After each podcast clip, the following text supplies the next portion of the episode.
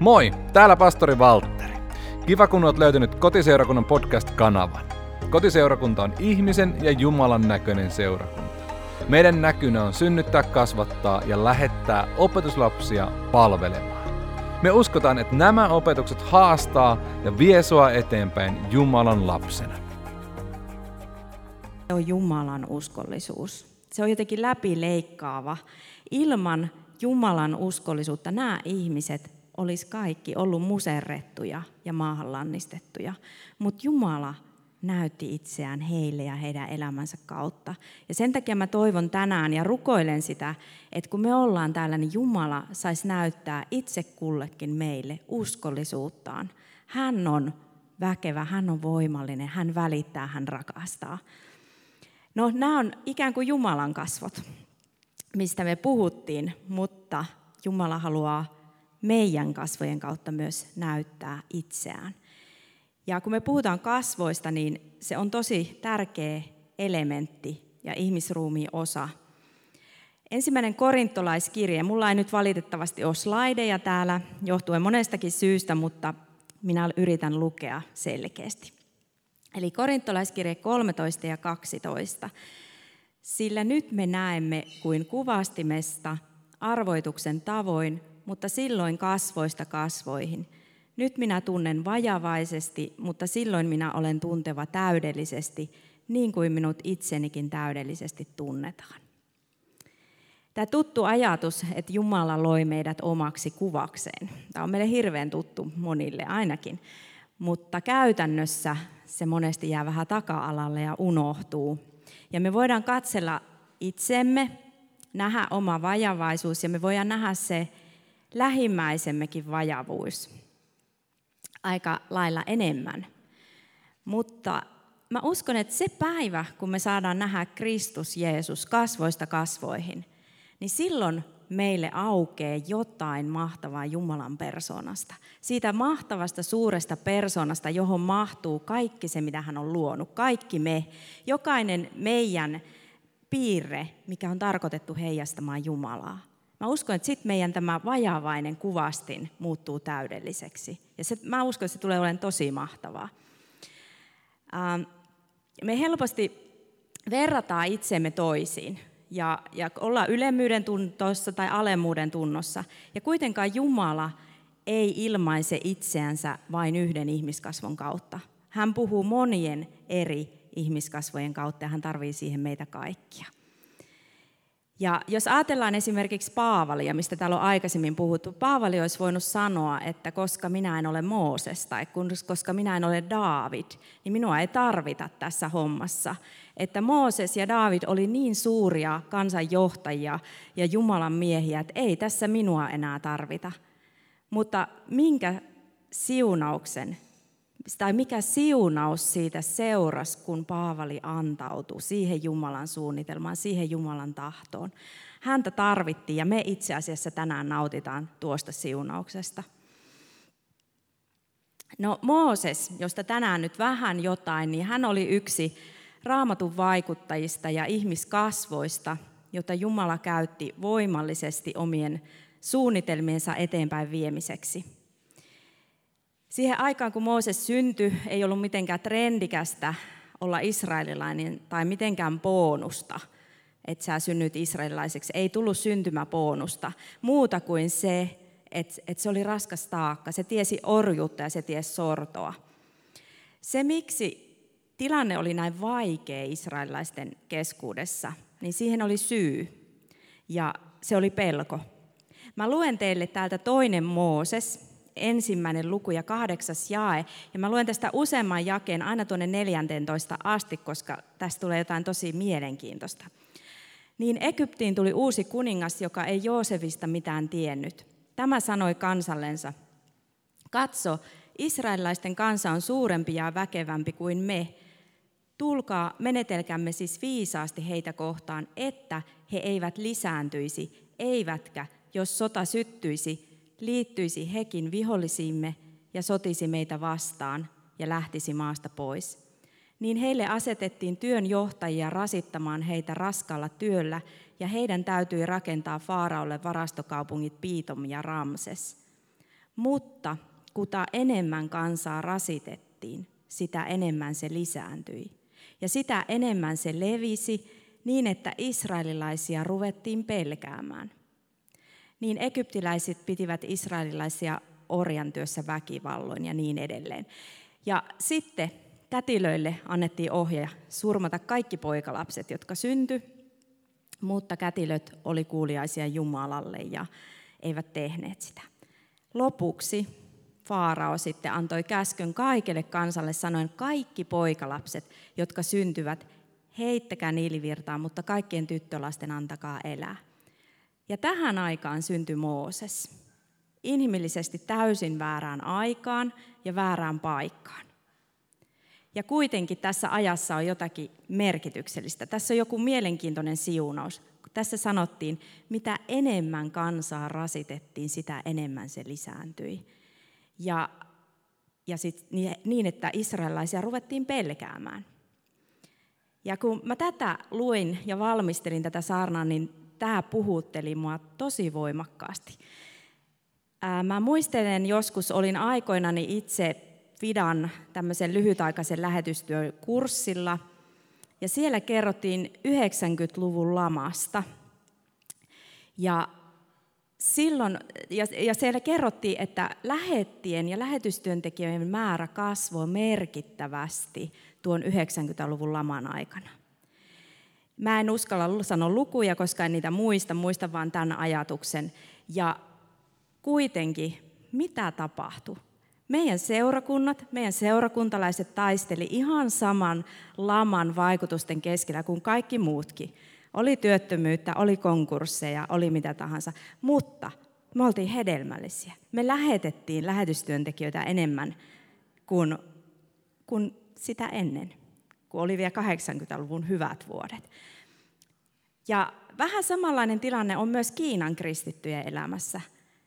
Siellä 1900-luvun Kiinassa sitä pidettiin lähettien hautausmaana. Ja kristinusko oli rikkaruoho, mikä piti kitkeä pois.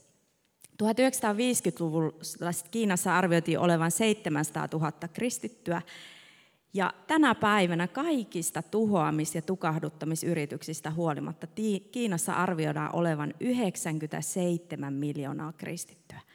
Ja tämä kaikki on tapahtunut maassa, missä ei todellakaan ole ollut vapautta elää uskoaan todeksi, saati sitä julistaa.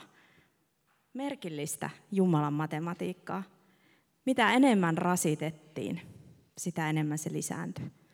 Joskus se on niin, että Jumala ikään kuin antaa meille semmoista vastusta, rasitusta, jotain erämaa taivalta, miksi me kukista kutsutaan. Ehkä se tiivistää meissä jotain todellista. Ja se tuo semmoista hedelmää, mitä ei syntyisi helpommissa olosuhteissa. No Israelin kohdalla Jumalan suunnitelma ei kuitenkaan ollut, että he olisivat jäänyt loputtomiin sinne orjuuteen, saati sitten, että he olisivat tuhoutunut sinne. Jumala oli kuullut sen kurjuuden ja nähnyt sen tuskan ja, ja hänellä oli suunnitelma, hyvä suunnitelma omalle kansalle, johtaa heidät maahan, mikä oli heidän oma maa ja missä sitten vuosi kaikki hyvä hedelmä ja maitoa ja mettä, niin kuin raamatussa sanotaan. Ja tätä, Mooses oli osa tätä suunnitelmaa. Ja ja tässä tosi vaikeassa yhtälössä, missä kansalle oli annettu käsky, että jokainen poikalapsi, joka tulee vastaan, joka on israelilainen, niin heitä, heitä niiliin, heitä niiliin. Mooses sai todella uskovaiset vanhemmat. He eli sitä uskoaan todeksi ja he kätki. Täällä sanotaan näin hebrealaiskirja 11.23. Uskon kautta pitivät Mooseksen vanhemmat häntä heti hänen syntymänsä jälkeen kätkössä kolme kuukautta, sillä he näkivät, että lapsi oli ihana, eivätkä he peljänneet kuninkaan käskyä. Uskon kautta. Mutta sitten heidän oli enää mahdotonta kätkeä. Ja me tiedetään tämä jatko. Hänet pantiin Kaisla koriin ja, ja tuota, sitten Faaraon tytär löysi hänet ja, ja sitten hänelle hankittiin imettäjä, joka oli Mooseksen oikea äiti kunnes sitten Mooses kasvoi sen verran, että hänet virallisesti sinne hoviin vietiin ja hänestä tuli Faaraan tyttären poika. Mutta tuo ilmapiiri, johon Mooses syntyi ja jossa hän oli ihan pienestä asti, mä uskon, että se viestitti jo tuolle pienelle lapselle, että shh, oh hiljaa, älä puhu, älä, älä itke, shh, älä kerro itsestäsi, sä voit menettää henkesi. No kuitenkin sitten Mooses kasvoi siellä mm, Faaraan hovissa ja apostolien teot 7 ja 22 sanoo, Mooses kasvatettiin kaikkeen egyptiläiseen viisauteen ja hän oli voimallinen sanoissa ja teoissa. Eli hänellä oli valtaa tämän mukaan. Hän oli voimallinen sanoissa ja hän oli voimallinen teoissa. Hän oli viisas. Ja jotenkin hänen piti oppia selviytymään tuon hebrealaisen ja israelilaisen taustansa kanssa tuolla Faarauhovissa. No, sitten tämä, me tiedetään, tämä on tuttu tarina, mutta tässä on paljon semmoisia ihania pointteja. Apostolien teot 7 ja 23. Mutta kun hän oli täyttänyt 40 vuotta, heräsi hänen sydämessään ajatus mennä katsomaan veljänsä israelilaisia. Ja nähdessään eräälle heistä tehtävän vääryyttä, hän puolusti häntä ja kosti pahoinpidellyn puolesta ja löi egyptiläisen kuoliaaksi. Ja hän luuli, veljensä ymmärtävän, että Jumala hänen kätensä kautta oli antava heille pelastuksen, mutta he eivät sitä ymmärtäneet. Mooseksella heräsi sydämessä ajatus. Jumala oli laittanut häneen jo jotain aikaisemmin. Ja Mooses tiedosti tämän mukaan sen, että Jumala oli hänet kutsunut. Hän luuli veljensä ymmärtävän. Ja hän halusi olla oman kansansa rinnalla. Mutta se, miten tämä tapahtui, niin se johti Mooseksen sitten pakomatkalle. Ja siitä tuli seuraava 40 vuotta muukalaiseksi Midianin maahan ja erämaahan. Se, mitä ajatuksia ja tunteita Mooses sitten tuolla Midianin maassa kävi läpi, niin me voidaan vaan arvailla. Meille ei niitä niin hirveän selkeästi kerrota, mutta mä voin kuvitella, että Mooses koki ehkä teken, tehneensä jonkun virheen. Hän lähti pakomatkalle, hän joutui siitä kutsumuksestaan, mihin hän koki, että hänet on laitettu, mistä Jumala oli hänelle puhunut. Hän joutui siitä vielä kauemmaksi, erämaahan. Hän oli ollut ihan vallan vieressä, ihan siinä Faaraan vieressä, ja nyt hän oli etsintä kuulutettu siellä Egyptissä. Ja sitten kun Jumala 40 vuoden päästä puhuu Moosekselle palavan pensaan kautta, että vie Israelin kansa pois Egyptin orjuudesta, niin mitä Mooses vastasi? Mitä oli Moosekselle tapahtunut näinä vuosina? Hänelle oli tullut perhettä, hän oli elänyt siellä elämäänsä, mutta mä en usko, että hänen sydämessään oli rauhaa, koska hän tiesi, että hänen oma kansa kärsii. Mutta Mooses sanoi, että mikä minä olen menemään Faaraon tykö ja viemään israelilaisia pois Egyptistä? En minä ole puhetaitoinen mies. Oi Herra, lähetä kuka muu tahansa. Mooses, joka oli koulutettu Egyptissä, joka oli sanoissa ja voimassa voimallinen, sanoissa ja teoissa voimallinen, sanottiin aikaisemmin. Nyt hän sanoi, että minä en ole puhetaitoinen. Jotain oli tapahtunut. Tämä ei ollut kuitenkaan nöyristelyä hei, hei, en minä, please, joku toinen. Vaan Mooses tarkoitti. Ja mä uskon, että Mooses olisi ollut valmis katsomaan sivusta, että joku muu tekee sen Israelin kansan vapautustyön. Mutta Jumala sanoi, että ei kun sinä, sinä Mooses. Jumala ei ollut epäonnistunut. Ja Mooses tiesi ja hän kunnioitti Israelin Jumalaa ja hän totteli. Ja meidän tulee olla kärsivällisiä itsemme ja Jumalan suhteen omassa elämässämme.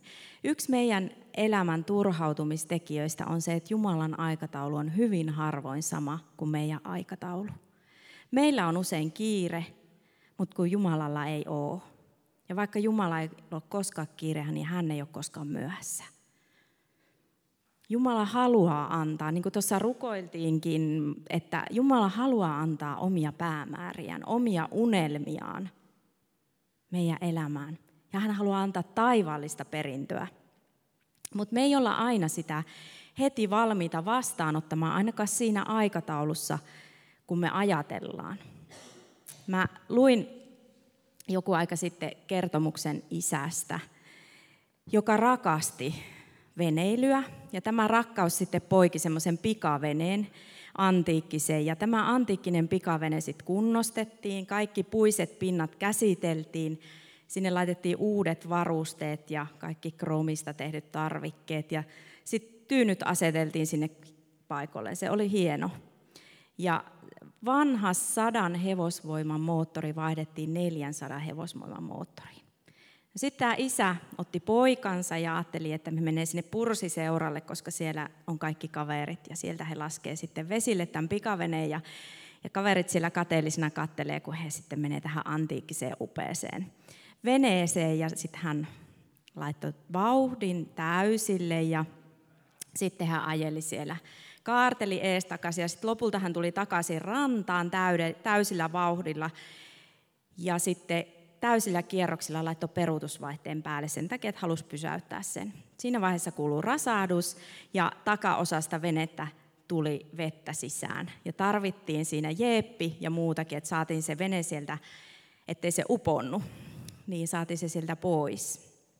Mutta tämä puhuu mulle siitä, että, että me voidaan joskus itse käsitellä ja pinta käsitellä asioita meidän elämässä. Ja me tiedäkään, että siellä on jotain lahoa alla.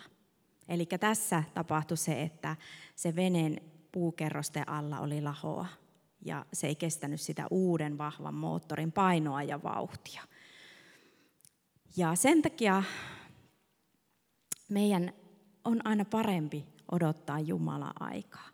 Ennenaikainen perintö menee lähes aina hukkaan. Ja me muistetaan, mitä tapahtui tuhlaaja pojalle, Luukas 15 ja 13, hän tuhlasi omaisuutensa viettäen holtitonta elämää. Miksi? Koska hänen luonteensa ei ollut vielä kypsä vastaanottamaan isän tahdon toteuttamista. Ja aivan samoin se voi olla meidän elämässä. Jos me vaaditaan se perintö nyt, niin me voidaan tuhlata ne Jumalan antamat siunaukset omiin haluihin ja himoihin. Mooses on esimerkki siitä, miten Jumala käytti pitkää prosessia kypsyttääkseen persoonallisuutta. Ja hän valmisti Moosesta 80 vuotta, joista 40 oli autiomaassa. Ja Mooses saattoi odottaa odottamistaan. Ja Jumala yhä uudestaan sanoi, vieläkin odota. Kalattalaiskirje 5 ja 13 sanoo näin. Teidät on kutsuttu vapauteen, mutta älkää tämän vapauden varjolla päästäkö itsekästä luontoanne valloilleen, vaan rakastakaa ja palvelkaa toisianne. Jumalan tahto on, että me saadaan olla vapaudessa, aivan niin kuin hän teki Israelin kansalle. Mutta se vapaus tarkoittaa myös vastuuta, että me pystytään ottamaan siitä vapaudesta se vastuu tehdä Jumalan tahto sen keskellä.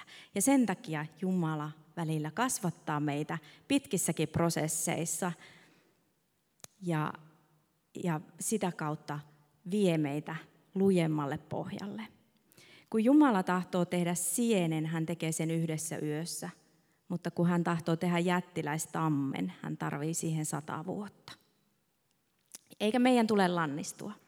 Hapaku meinas lannistua, kun ei asiat toteutunut niin kuin hän ajatteli, mutta Jumala vastasi hänelle, että näky odottaa vielä toteutumista, mutta määräaika lähestyy joka hetki. Se hetki tulee vääjäämättä, jos se viipyy, odota, näky, toteutuu varmasti ja ajallaan. Ehkä se kysymys tähän hetkeen ja tähän päivään meille itse kullekin, että uskallatko sinä vielä uskoa ja uskallanko minä vielä uskoa? että yhä oot Jumalan suunnitelmissa, yhä oot Jumalan rakas, vaikka ehkä sun elämässä on erilaiset näkymät, mitä sä olit kuvitellut, että pitäisi olla. kun Jumala puhuu Moosekselle palavassa pensaassa, ja hän lähti liikkeelle, niin Mooses joutui karistamaan sen hiljaisuuden viitan. Sen, joka sanoi, että älä puhu, o hiljaa, että et kuole. Mooses joutui tulla näkyväksi. Jumala, sä olit kutsunut minut ja nyt on aika. Nyt on aika tulla näkyväksi. Nyt on aika astua esiin. Nyt on aika olla oikeasti israelilainen. Ja mennä ja sanoa, että tämä kansa kuuluu mennä vapauteen. Ja tämä oli aika. Ja Jumalalla on myös aika jokaisen meidän elämään. Ei ole samanlaisia, meillä on erilaisia kullakin. Mutta Jumala tietää, mihin hän on kutsunut itse kunkin. Ja mä jotenkin haluan rohkaista, että sinun elämässä myös Jumalan aika ja kello tikittää. Sä et ole unohdettu. Ja Jumala haluaa viedä sinua sellaiseen vapauteen, missä sinä autat muita pois orjuuden alta. Lopuksi psalmi 75 ja 3. Vaikka minä valitsenkin ajan, minä tuomitsen oikein. Me saadaan tänään katsoa meidän Jumalaa, joka on uskollinen Jumala, joka vie meitä läpi erämaan. Lopulta hän vei punaisen meren ja vaikka mistä. Mutta Jumala vie. Ja tänään Jumala haluaa meitä rohkaista uskollisuudellaan. Me toivotaan, että tämä opetus kasvatti sua Jumalan lapsena. Lisätietoa meidän seurakunnasta löydät osoitteesta koti.fi. Saat aina tervetullut meidän kotiin.